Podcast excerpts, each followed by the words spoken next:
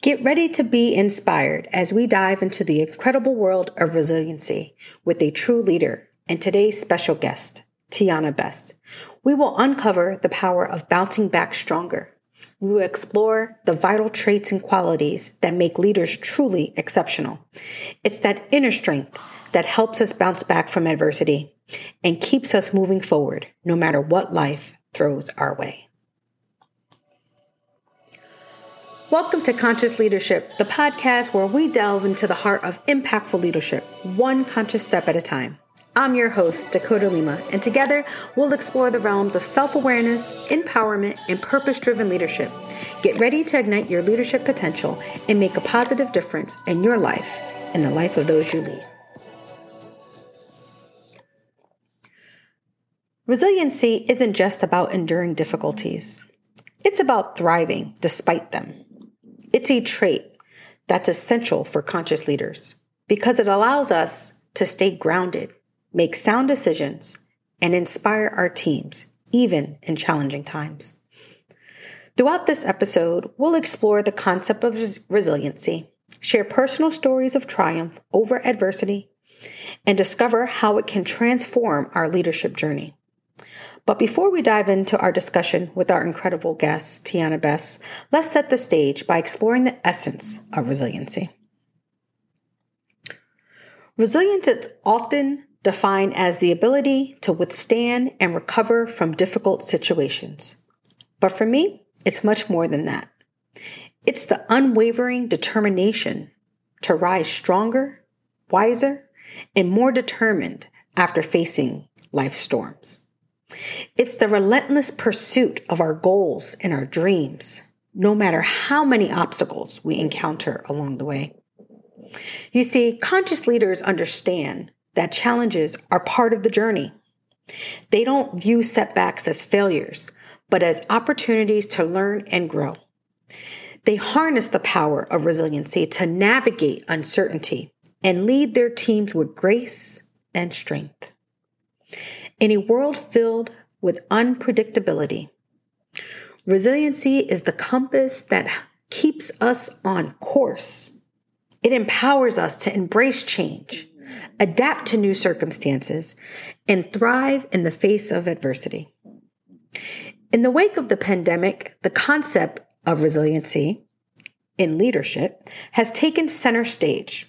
As leaders, we've witnessed unprecedented challenges requiring us to adapt, innovate, and guide our teams through uncertainty.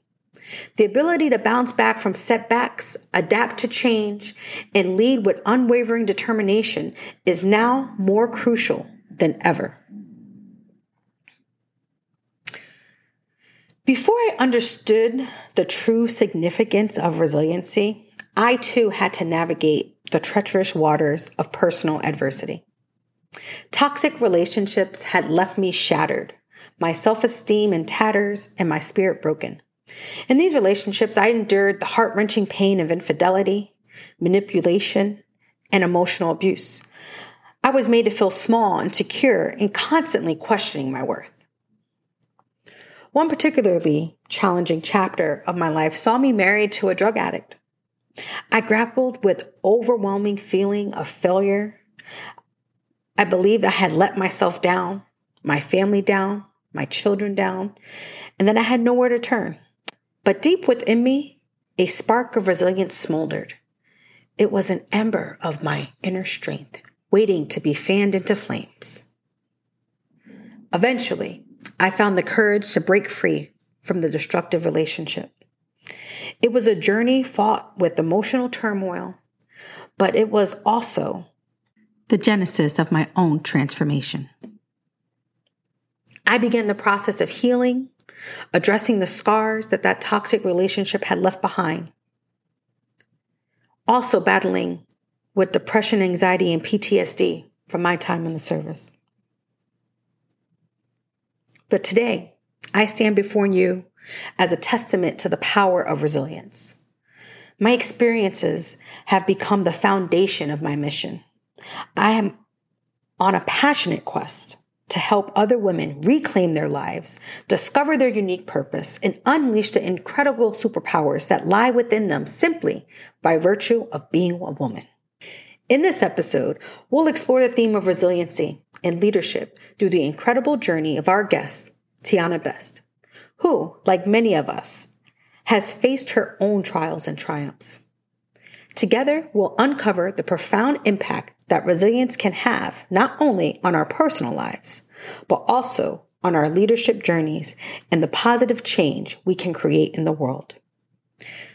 Join us as we dive into the heart of resiliency to uncover the strategies and insights and personal stories that can inspire and guide you on our path to becoming a conscious and resilient leader. Before I introduce our guests, I want to have ask you, as we venture into this episode today, I encourage you to reflect on your own journey of resilience. What challenges have you overcome? And how have they shaped you as a leader?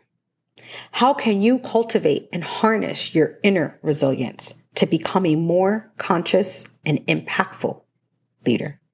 We've entered my favorite segment of the show where I can bring on powerful women leaders, a segment I like to call Act Like a Boss and Lead Like a Woman. Now let's welcome our remarkable guest, Tiana Best. Tiana is the owner and founder of the Flowers for the People Legal Service, an Air Force veteran, mother, writer, and soon to be financial advisor. She's not just a successful entrepreneur, but she's also a survivor who has triumphed over adversity. Tiana, thank you for joining us today. Your journey is truly inspiring, and I'm thrilled to have you on the show. You've overcome some significant challenges in your life, from surviving toxic relationships to pulling yourself out of homelessness. Can you share a bit about your journey and how resiliency has played a role in your transformation? Good morning. Um, morning. that's how we say hello in Muskogee. Um, thank you for having me. I've never been on a podcast before, so I'm extremely nervous. So excuse me. Um, and I'm not good at talking about myself. So, uh, thank you for having me. Uh, I just want to throw this out there that I've known Dakota for hmm, what, like it's like almost 20 years. 20 years. Yeah. yeah 20 something. So, I've seen her over the course of time bounce back from several things as well.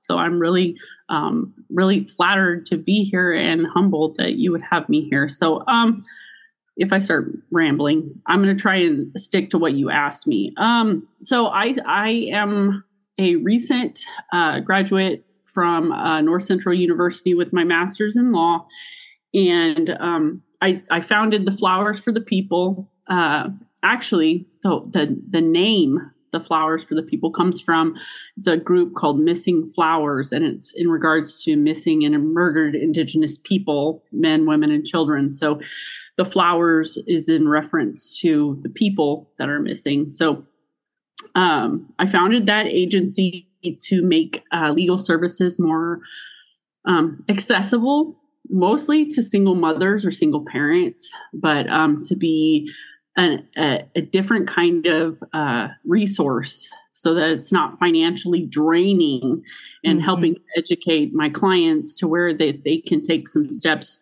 on their own without having to hire an attorney. So that that's the whole reason behind my business. But um, so so I don't get off track. What do you? Uh, um, what would you like me to talk about first?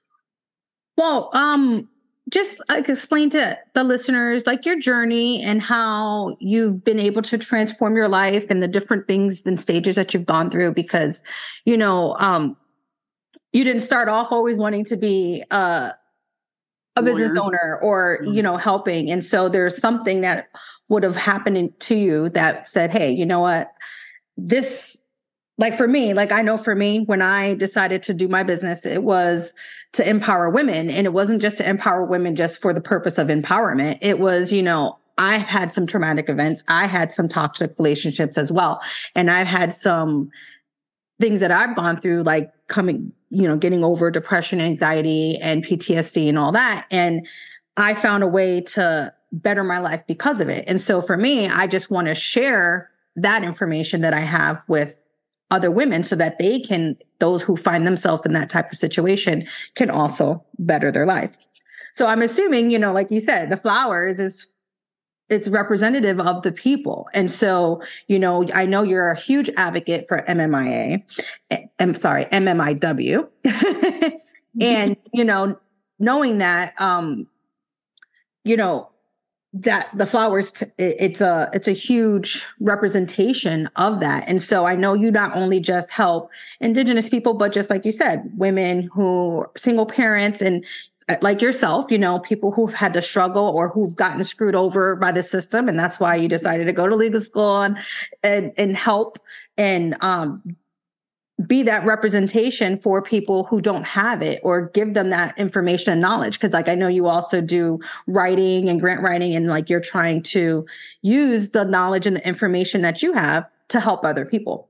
Now in order for you to get to that point you've had to overcome some things. And so you know with us talking about resiliency today it's all about overcoming. It's all about overcoming adversity and just trying to find the steps to better yourself. So if you could just share a little bit about some of the things that you've gone through that kind of had you feeling down and out and then what was it that you did to get yourself out of those situations to be where you are now? Okay. That gives me a little bit clearer path to go on. So um yeah i was a lab tech for you know 17 years, uh, same mm-hmm. as what Dakota did.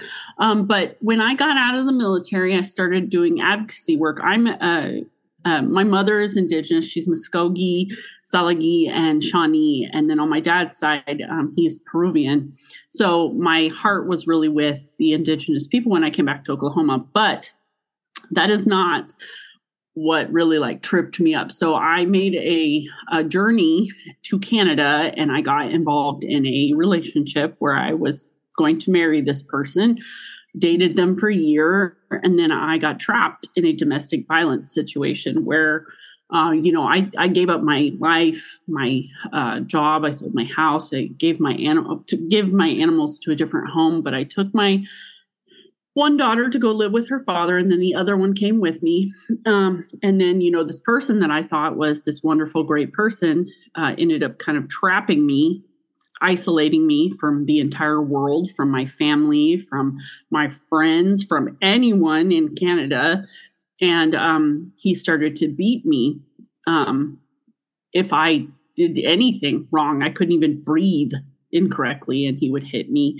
Um, i didn't stay long thankfully, because I am, uh, I was taught to leave those kinds of situations. Thankfully, watching other people go through them and get out of them, I kind of tricked him. I waited until he was going to go be with someone else, and then I packed up all my stuff and left in the middle of the night with my daughter. And um, the reason I left is uh, he actually he told me he was going to kill us and he was going to bury us in the snow so that no wow. one would find our bodies. Because you know in Canada it's just vast snow for as far as the eye can see. And what really set the alarm bell off is when he included my daughter in that statement. You know he was like not it was not just towards me. He was coming after her too. So I left And unfortunately, he had kind of like taken all of my money. I had uh, expended all of my resources. And to be honest with you, the people that helped me the most when I was coming, excuse me, when I was coming back were either my friends from the military or um, people on social media, on Instagram and Facebook that I have never met in real life. Wow. Who um, the 4,000 mile journey back where we barely had any money for food and we did not really have places to stay because I was low on funds, uh, people would uh, buy a hotel room for us for the night. One of my friends from the military even let us stay for about uh, a week, and she told us that we could stay there indefinitely if necessary. But anyway, we got back to Oklahoma, and uh, none of my family helped us. Um, thankfully, I found this organization called um, SSVF. And if any veterans are listening and you're ever in a situation like this situation, domestic violence, homelessness, the SSVF is in every state, as far as I know, and it's the social services for veterans and families. And it is a veteran owned service. Um, so it's not a government pro- it's not a government program. Well, what they did is um because before that we were hotel hopping, you know, we did not have a permanent place to live. After we uh, got back to Oklahoma, um, thankfully this organization put us in a hotel. Like we were there for 11 months. Up we had been homeless living in the car for about two weeks on the way back. But uh, we got to oklahoma and they put us in this hotel um, and i was working a gig job to try and save up money for um, a new apartment or a home or whatever to try and find a place to live because again my family did not help me None of my family gave me anywhere to stay, nothing. Um, and actually, to compile the trauma, while I was gig driving, one of my passengers physically assaulted me while I was driving. Oh my goodness. I laugh because it's like discomfort, but it's like, yeah, he assaulted me on the highway. And, um, you know, after that, I was like pretty traumatized. So I stopped gig working. But anyway, um, we were very lucky to find the apartment uh, that I live in now, and that SSVF they helped us with the deposit and got us into this apartment, and that's kind of where I started rebuilding. Um, I I had started graduate school in the middle of this domestic violence situation, and my school was uh, North Central University was they were really helpful, and they were like letting me put my classes on hold while I was getting my situation figured out, but um I was going to school and working at the same time. Um, you know, my abuser tried to reach back out to me and get me to come back to Canada. That is something that, as a trauma survivor, like, I'm not going to lie, I was still tied to him emotionally in a trauma bond. So, did I consider it at the time? Yes, because I was still very emotionally weak but over time uh, you know getting back and getting situated and getting restabilized i started to realize like you know i'm not going to go back into a situation like this. I'm not going to let someone uh, take take that away from me. And you know the final straw with him was he told me that it was my fault that he had beat me. And that is when i cut the cord completely and when i just kind of like refocused on on my goal, which was to get through graduate school and to take care of my daughter. I have a young daughter who has brain cancer and uh, several other medical problems. So she needs me at her disposal at all times. So, um, yeah, that's that's how I got back here. Um, and when I the I was in graduate school for three years, it was kind of like extended because of when CeeLo would get sick, I would have to put a class on hold and like restart the class, you know? Yeah. Um, so it did take me a little bit longer to get through graduate school. But once I got out of graduate school, um, that's when I decided, you know, I'm going to start a paralegal business, um, at, at, least until I get into law school. Um, and I opened up the Flowers for the People last October when I graduated. Um, and I've just kind of been trying to build my uh, repertoire of skills by like you know getting my financial planning license getting my insurance life insurance license um, i write grants you know um, any kind of skill that i can get under my belt to make things uh, more accessible to the general public because that's honestly that's that's the whole point of this business a lot of attorneys will you know gouge you with costs and i'm not I'm not knocking attorneys, but a lot of us don't have, you know, $5,000 for a retainer. Yeah. And my goal as a as a single mother and as a woman and not only just as a woman as an indigenous woman is to educate women and anybody else who wants to learn that you don't necessarily have to come out of pocket with all this money to defend yourself in the system that is pretty much built against women. It's built against women. It's built against indigenous women, black women, Latino. It's it's built against anybody who is not rich.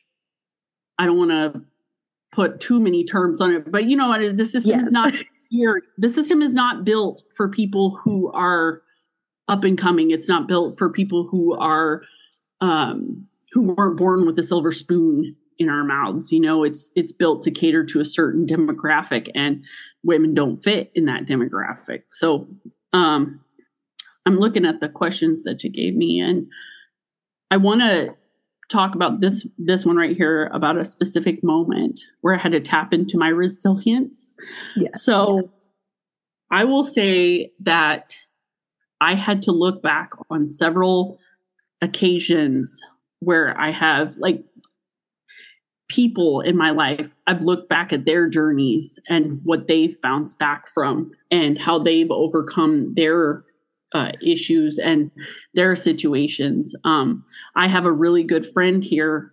Her name is Delisa Jones, and she owns a thrift shop. It is a secondhand thrift shop, but uh, she was in prison for um, drug drug trafficking or something for like a very long time. And when she came out you know she had flipped her life around and now she's a advocate for homeless people in the um in the whole entire city. And she is like a beacon of light. And when i met her you know it was at the very beginning of all this this situation i was going through.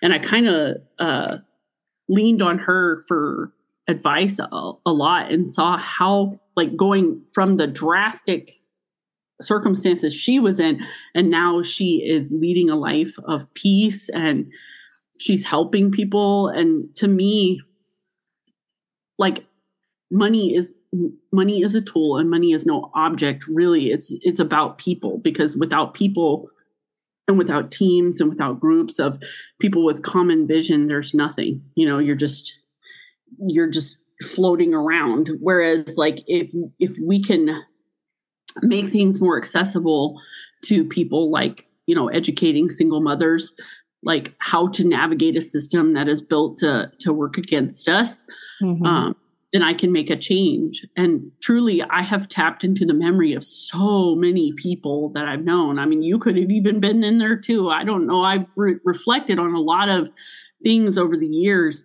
I don't know. Um, even even people little bits of advice that they've given me over the years. You know, one of the best pieces of advice that I ever got was from a 75 year old army veteran that I worked with in a parasit- parasitology lab. You know, um, stuff that just looking back on the people that have inspired me and who have just like overcome so much adversity like i could have just sat down and gave up you know? Yeah. and and i will say the the one driving force that overtook everything was my kids.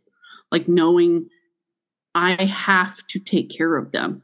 No one Yeah. else is going to do it. I have to provide for them. I have to make sure they have a safe place to live and food and clothes on their back. Like that's not an option. Like i will never make that an option Yeah, It- that it- tends to be the driving force for mothers a lot of the times, you know. I and I know one of the things that us mothers can also do is, you know, we put well, I think as women we kind of tend to do this anyway, you know, you kind of put yourself to the back burner and what your needs are and you're always give give give give give, right?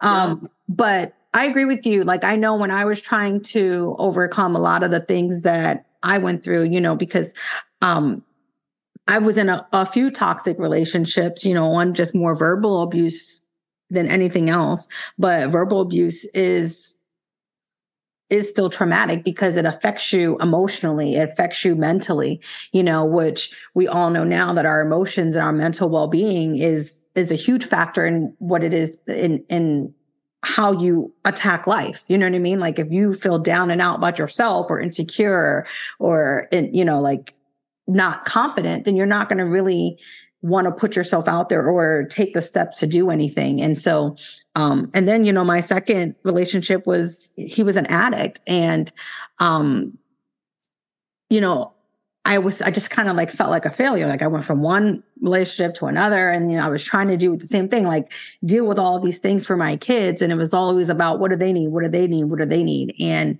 or what did the military need? It was never what did I need? You know, like I mm-hmm. felt like I never looked at what I needed until after I got out of the military. And then I was like, that's a whole nother aspect of just the transition of getting out of the military and what you go through coming into the civilian world and trying to um, put your skills that you learn into action in the civilian world and how some people can recognize but not everyone does or you know you're so used to having all of these this is what you need to do. This is what's expected of you. And you kind of already have like a um, a plan of action of where you need to go. So when it's up to you to decide, then it's like, oh, well, I've always been told what to do. So now what do I do? So you kind of have right. to figure out what it is you want to do, right?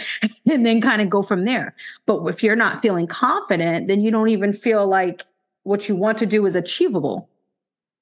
You know, and so I know for me, I did, I, I looked at other women that I felt like, um, were powerful and like motivating and like were getting through different types of adversity and like still pushing through. And then one of the biggest things for me that I learned was to take care of myself because once I started um self-care and realizing the things that I needed and started to take care of the things that I needed, I felt like all of a sudden things started to turn around for me. Like I started to be more confident. I started to have more energy. I started to want to do more things and want to learn more, want to grow more. And then that was just kind of like a snowball effect for me to reversing the state of anxiety and depression and all of that to feeling better and being better pretty much. And um, that's a huge factor for me in my uh, resiliency in my journey. And um, yeah, like taking from other people and leaning on other people and just understanding that you can you know, I, I know I talked to you a little bit about the the mission continues, the group, the veterans group that I joined, um, and so I'm part of this women's leader women veteran leadership program. And in our group there's like over 70 women all veterans from all of the branches and you know different amounts of service. Some retired some were medical boarded some only did two years some did five some did 10 15 you know it was a, a slew of different experiences. Some had great experiences in the military, some had horrible experiences in the military, you know, and all of that in between. And um, same thing getting out. There was quite a few that have been homeless and got over that, some that are facing it now. Like, so there's a lot of different things that we go through as women and as women veterans. And um, one of the things I feel like just in general in our in society we've gotten away from community. We've gotten away from growing together from helping each other out. And the, you know this sense of you have to do everything by yourself you know like and you have to do it do it alone. And if you don't do it by yourself or you don't do it alone then you're not strong. Yeah, yeah exactly. Then you're just weak. And then it, that plays in your head you know like oh well she did it why is it so hard for me to do you know? And then you kind of question yourself and um there's no need for that. And so like i feel like with you advocating for for indigenous people like it it's very important. It's very and, and and just like all minority people in general just women because we are minority as women you know? And um like I like to call myself a women's leadership advocate because I feel as women, we have an inner strength and an inner power, especially when we come together that is unmatched and like anything else. And um, resilience is a part of it's a huge part of, of, of leadership because you have to be able to overcome different challenges that are going to be thrown your way and who better than women come over different challenges i mean if you just look at things that have happened to women over the years and where we are today compared to where we were 50 years ago, you know, 100 years ago and and what's to and like the sky's the limit of what's to come. Um what advice would you give aspiring leaders that are facing setbacks, facing adversity, adversity and uh on their journey and on their path? Like what things would you like to give to people? You know, um I don't know if you ever met uh, uh, Chief Simmers, but he was a lab a lab guy, and one of the best pieces of advice that he ever gave me was, um, "It's okay to fail. It's okay to fail. Mm-hmm. Your failures are not like a definition of who you are." And I saw something the other day. It said, um, "Lots of people make fun of you because you have to keep starting over, but I'm clapping for you because you haven't given up. Oh, and that. right. Like sometimes it takes people time over and over and over again before they ever find where they're supposed to be. Um, I read an article once about how people like, um, I don't know if you know who Alan Rickman was, but he was a famous actor. He's deceased now. Uh, he was in the Harry Potter movies, but he did much more than the Harry Potter movies. But he didn't start acting until he was in his 40s. You know, he had a late start in life. Lots of people, inventors, uh, you know, scientists, uh, people who've discovered things, uh, women leaders, uh, lots of people who who have gone through so much. To be to be honest with you, I would rather follow someone that has been through the muck mm-hmm. than someone who's had it all laid out for them. I'm not saying that people who have have had it all laid out for them are necessarily bad leaders, but I'd say that someone who has gone through hell and come out of it on the other side, there's a really a really profound uh a really profound uh uh what is the word I'm trying to think? Like there is just something about those people that you saw them at in in their in their pain Worse. and their sorrow and their bad places, and when they come out on the other side, they're fierce and they are like resilient. Like the phoenix is such a uh, important uh, emblem of rebirth. Like I feel like I love seeing people come out of the fire. I love it. So when Chief Simmers told us failure doesn't mean you're a bad leader, it doesn't mean anything. All it means is that you know what not to do next time mm-hmm. and you learn. So I'd say, you know, like the first time I ever had a client with my business, she was not happy with me with the work that I gave her. And I was like, okay, I'm sorry. I said, but could you please tell me what I can do better next time? So that way, when I have a client that comes to me with this situation, that I can be better for that person. And you know what? Instead of scolding me and putting me down, she did. She like, she was like, look, these are the things that I would wish you would have done. And, you know, like, thanks for the effort that you put in, but this is what, you know, this is what I expected. And I didn't take it as um an insult or anything mm-hmm. like that. I was like, thank you for taking the time to talk to me and help me become a better, excuse me, a better advocate for my clients and my customers because that's who I'm here for. I'm yeah. not here uh, to, I'm not here to, um, for clout and stuff like that. The only reason I exist is because of the people who believe in me. So I'd say that is like, there are so many people out there who are like, like they're perfectionists and they expect something perfect on the first try. And it's like that's that's not oh, realistic. actually, i have a, a great example and i used this the other day. There is a violinist named yo-yo ma and he is probably one of the most famous and best violinists or cello uh sorry cello. He plays the it's a cello big one. Yeah yeah. Yeah. And he said they were interviewing him them uh, him and he's like really old. he's like in his 60s or 70s. And he's been playing since he was like tiny. And they said, What is, uh, you know, what is the best advice you can give someone? He said, Every day, put in the work for something that you love and believe in. If it's your passion, put in the work every day because you are never going to stop learning. He said, Yeah, I'm a really good musician, but I can always be better and they're like wow you know you've been doing it for so long you're considered one of the masters. And he's like but i can always learn more. So i'd say acknowledging that failure is not a setback it's something to learn from and also that no matter what you're doing you've never reached the end point necessarily. There's always something that you can grow and learn from. And improve and, yeah.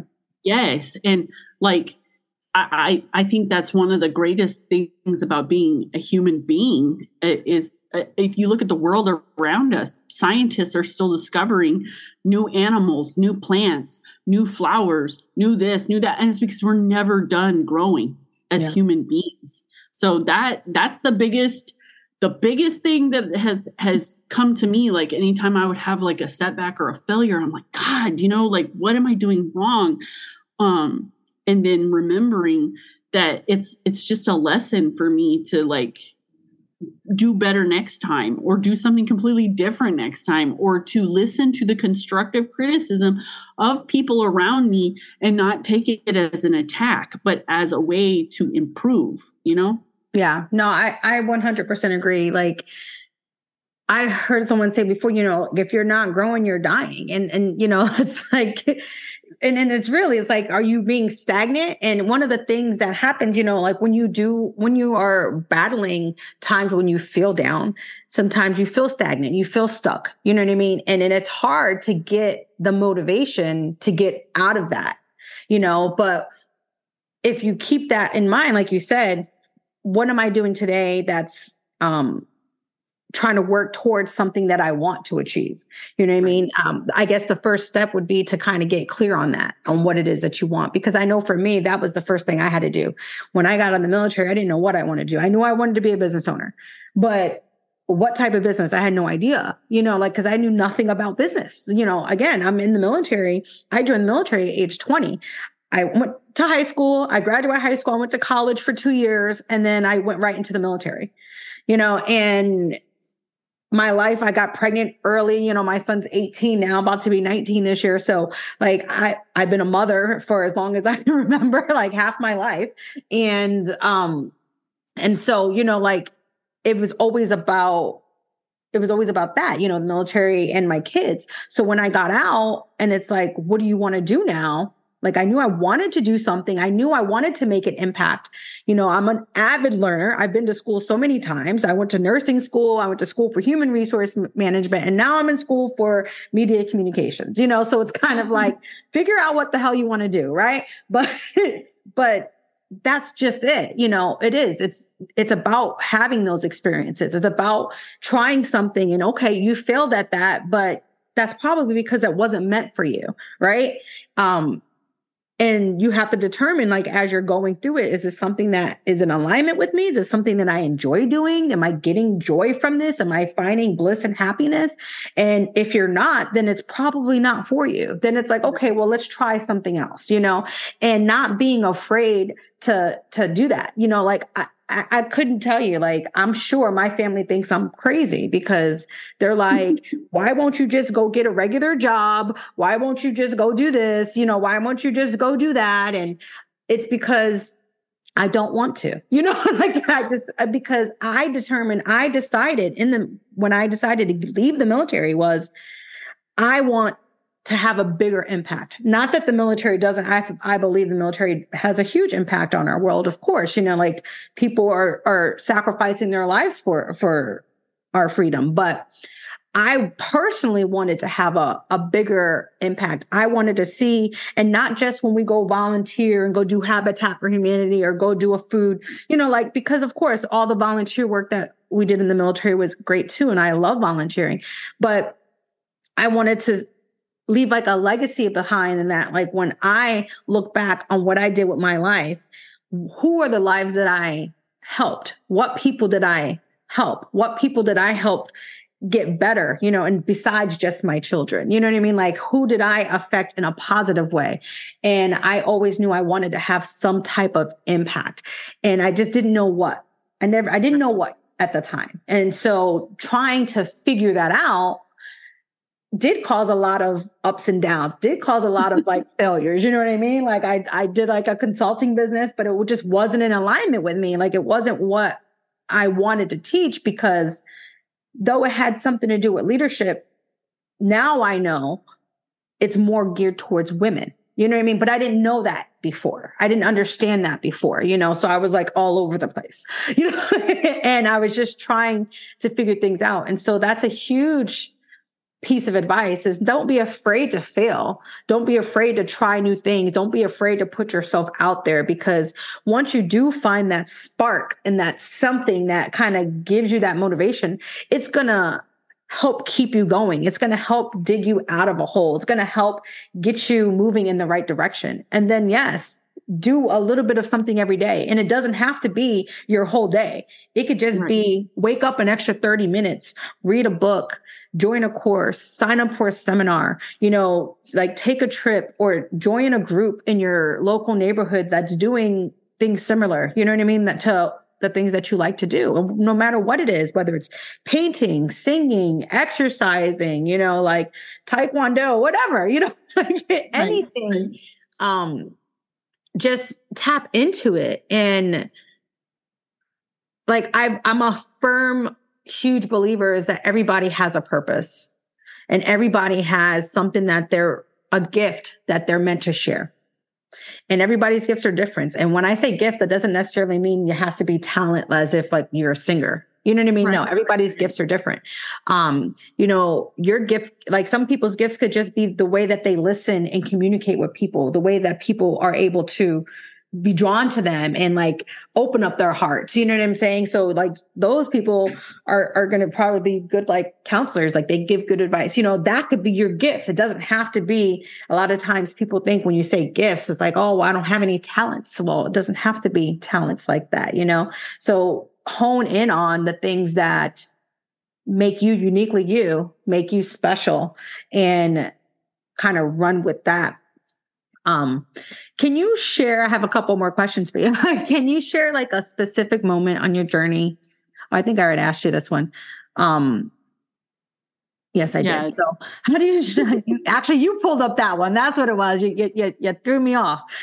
you were like, "Oh, I want to talk about this question." so yeah. So, um, in your experience, though, how do you believe that leaders can strike a balance between resiliency or being resilient and also fostering it within the cultures of their teams and their organizations. Like what would you feel is a good way to to add that into your your teams? When i worked at the one the first job i had getting out of the military i worked at the oklahoma heart hospital as the patient access manager and i had a team of like 35 people. The biggest thing and I would always ask them what they needed from me. That, that was my biggest thing. Uh, I, there's a uh, different kinds of leaders, and my boss at the time, her name is Charlotte James. She was what I would call a servant leader, and she was the most wonderful person I worked for. I loved her so much. Still friends with her, um, but one of the things that uh, I noticed is when I would go and talk to my people. Like I would take at least 10 minutes every day to go to each one of my sections and just sit there and talk to them.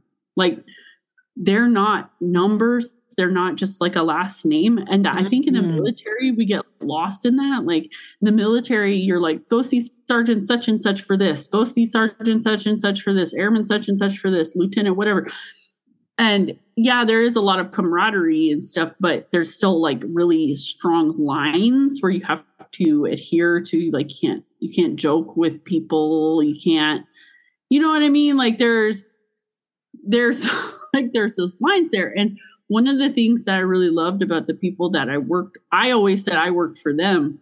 Mm-hmm. um is that I wanted them to know that I cared about them. Like, I think one of the biggest things, one of the biggest problems I saw in the military, especially when I had leaders, is it was the leaders who would sit in their office all day and they wouldn't talk to you. And all they would do was send emails.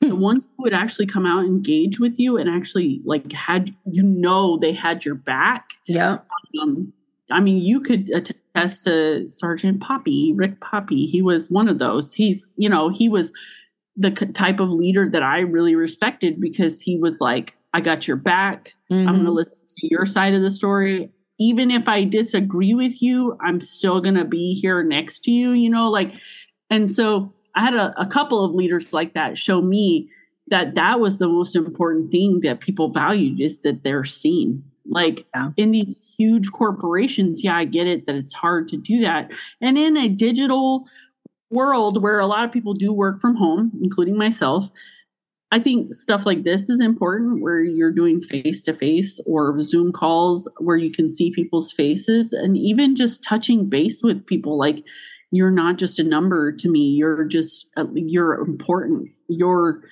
needs and stuff are important. And one of the things I also used to do was um, at, at, the end of every month, I'd have a meeting, a, uh, a, meeting with the the people just for like an hour or two. Um, they got to pick the day, whatever was easiest for them. I made, I, I would always have it catered, bring, bring them foods, and they could wear whatever they wanted, sweats, whatever.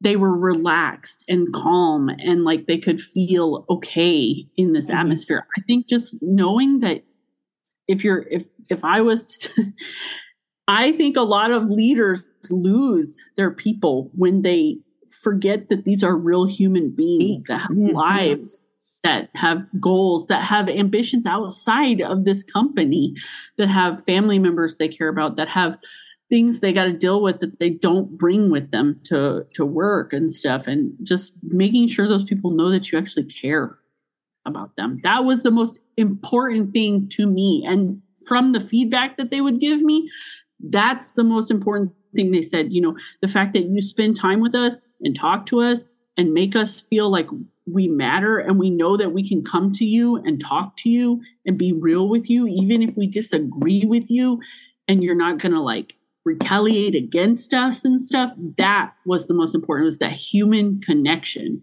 Mm-hmm. And I mm-hmm. think in t- today's technology, we are losing touch with that. And that's something that you have to remember to include.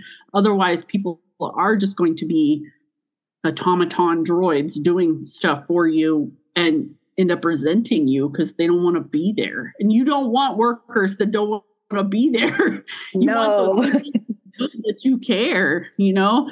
Um, I, I think apathy is huge uh, huge in a lot of places like this. I'm going to do me and screw you. You know, like I get it.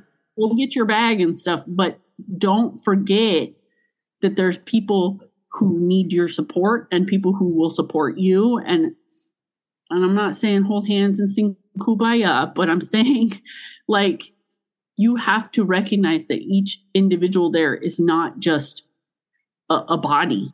That's a human being no, whether you like 100%. them or not. One hundred percent. I one hundred percent agree with you. You know, servant leadership is such a.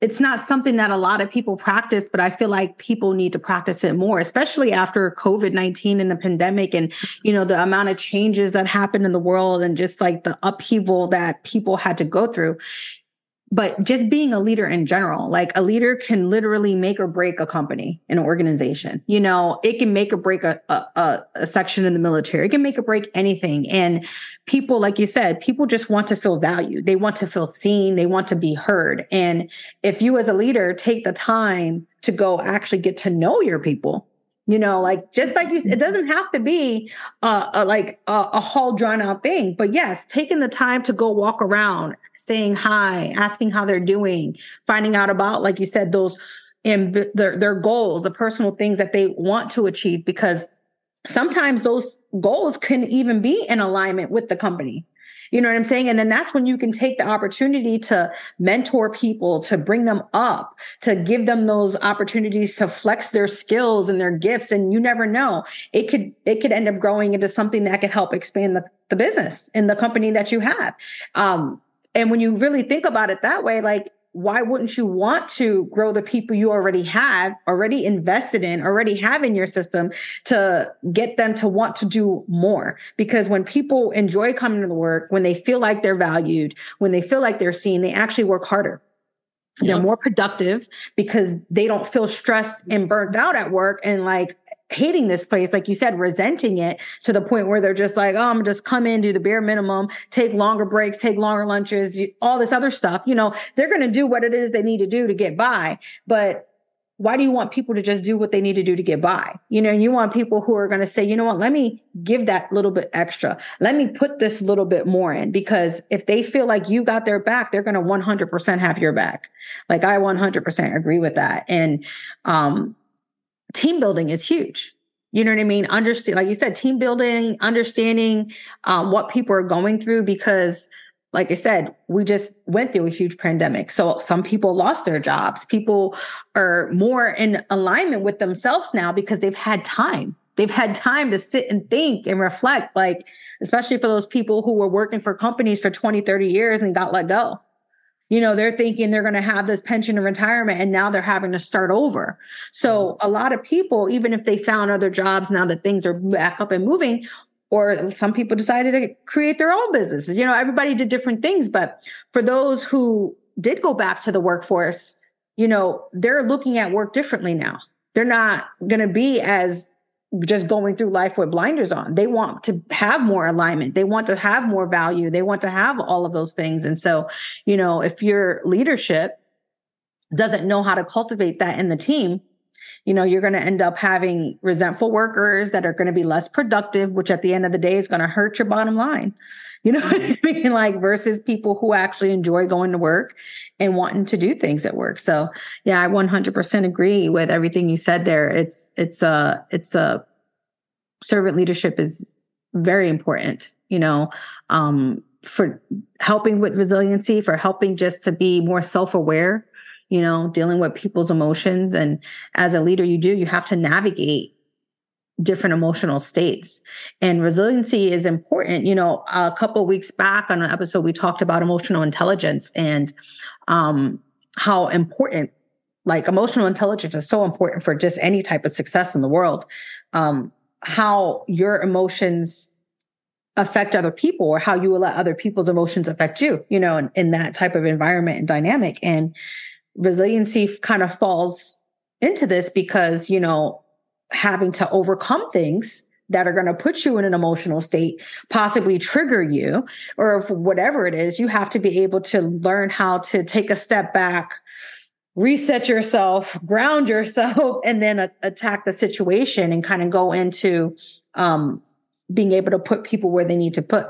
Um, I talked about before uh, my deployment when I was in Balad, and um, you know, we used to have a lot of mass casualties there. But I mean, the I talked about the first one, but by the time I left, I think there was like five or six of them, and it was so crazy. Um, we were having them like almost every month, and lots of people. You know, the the smallest one I think was like 30, 40 people that came into the ER, and the, our ER was not big. I think we had five. Oh, I was beds. there, Balad. Yeah. Okay, small. so you know, yeah, we had like five, six, six beds, and so you know, when you have a mass casualty of over 70 people coming in, like we had people all over the place. And, um, you know, I mean, I, I had some crazy experiences while I was there working at the hospital. You know, I remember one time being handed a boot with a foot still in it.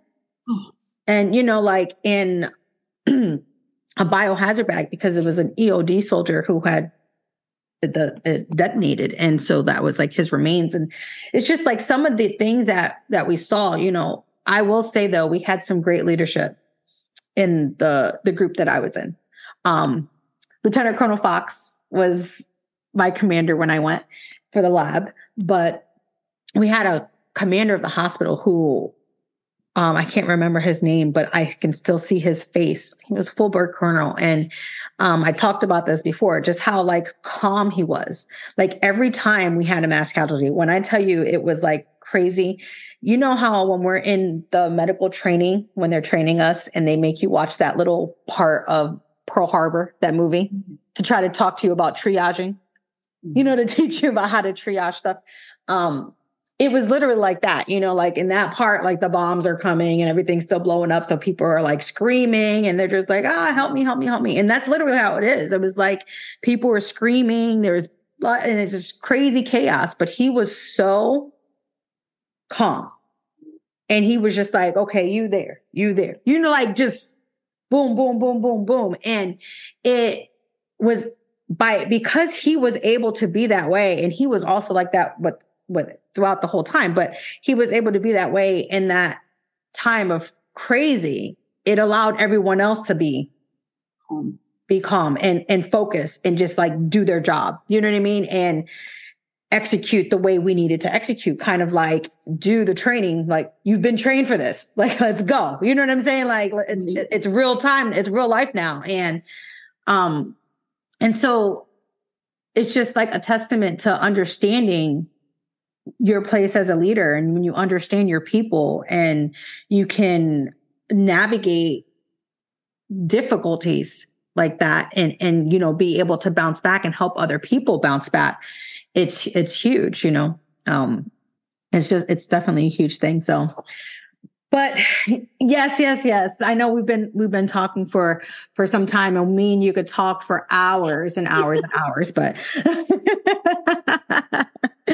um but i do want to say that you've had an incredible journey and i know like you had mentioned for those of you listening so she her her company the flowers for the people's legal service so she helps individuals who don't have the financial means to just throw out $5,000 with legal services, you know? So if you're in need of some legal services, she also does grant writing for those of you wanting to start small business or nonprofits, you know, think about that. Um, she's getting her insurance license, her financial, she's going to be a financial advisor. So she's going to be able to give that advice for those who truly need it, helping the people all of you flowers out there.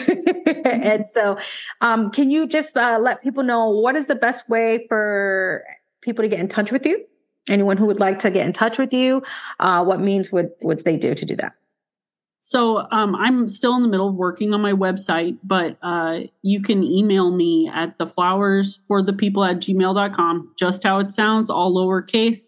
Um, I also have a Facebook page. Um, you can send me a direct message there. Um, I have an Instagram page. I was locked out for like a month, but now I finally got access.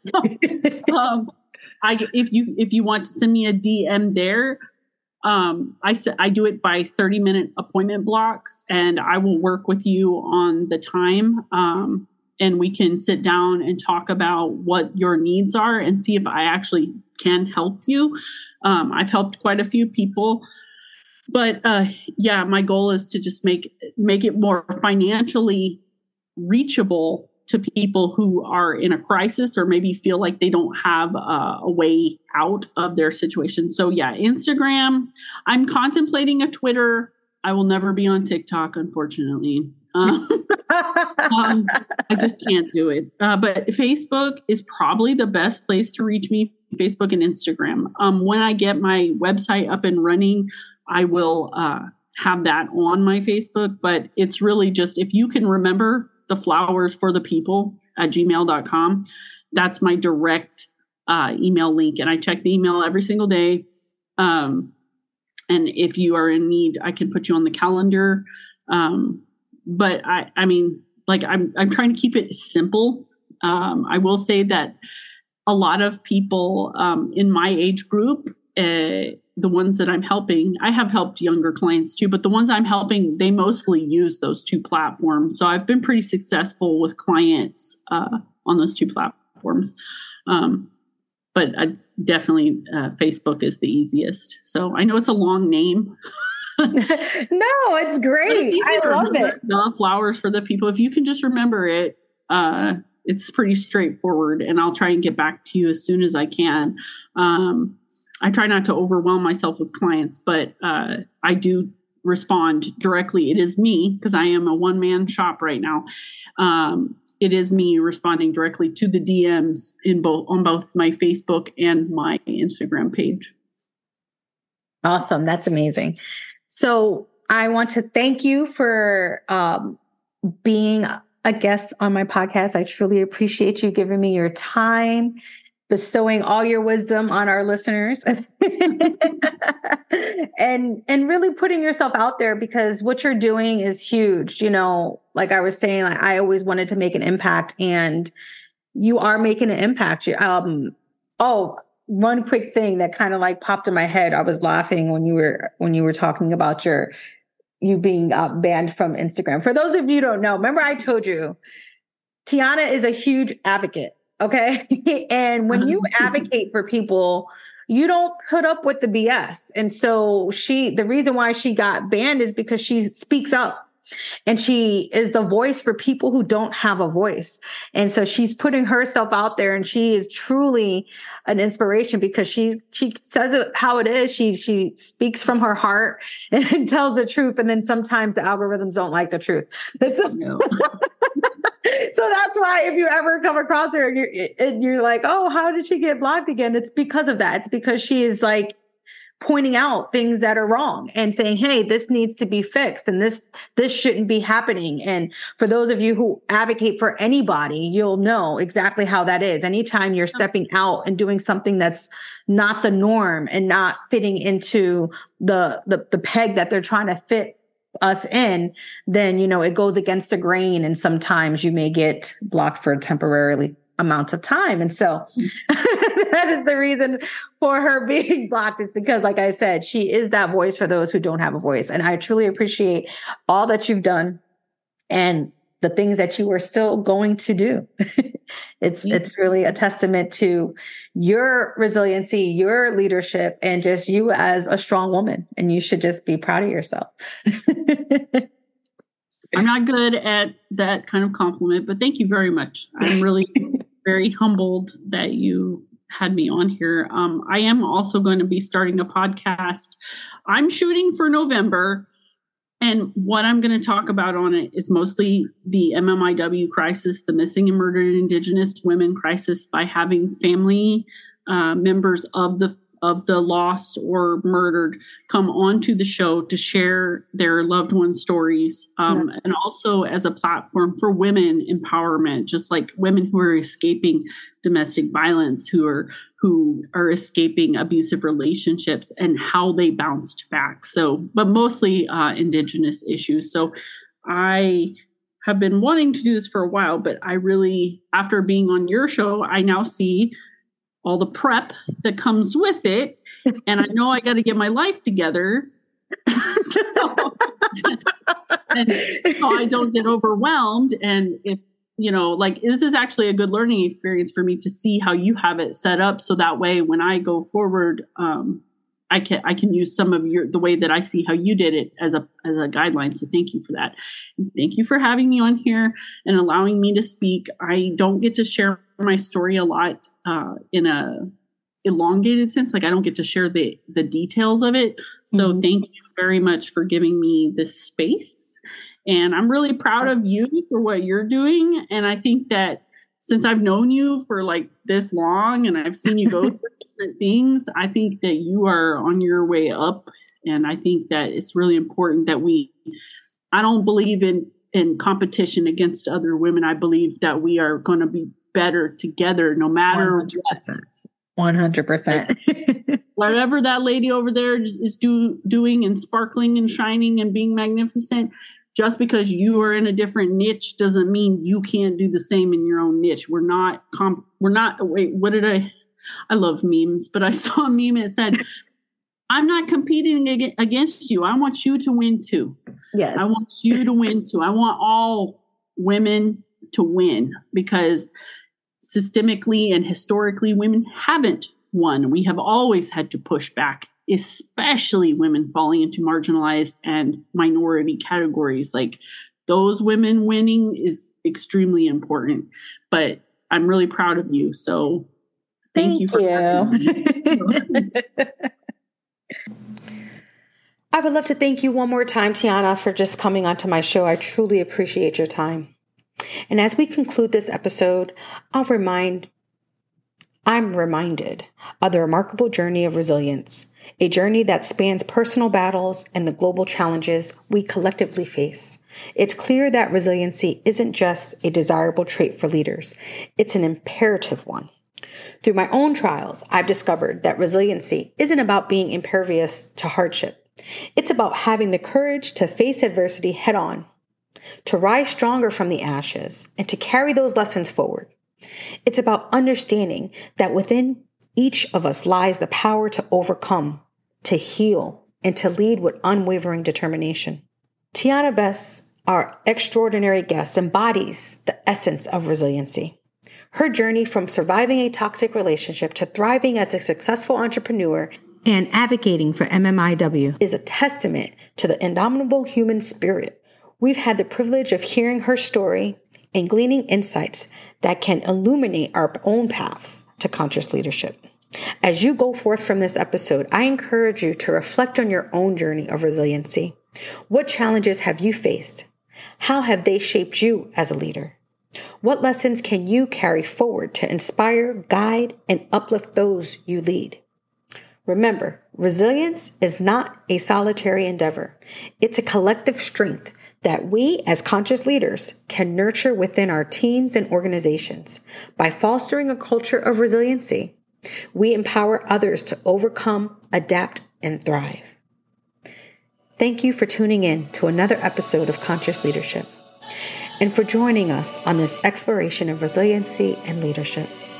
Continue to lead with resilience, lead with your heart, and lead consciously. I hope today's insights have ignited your passion for empowered and purposeful leadership.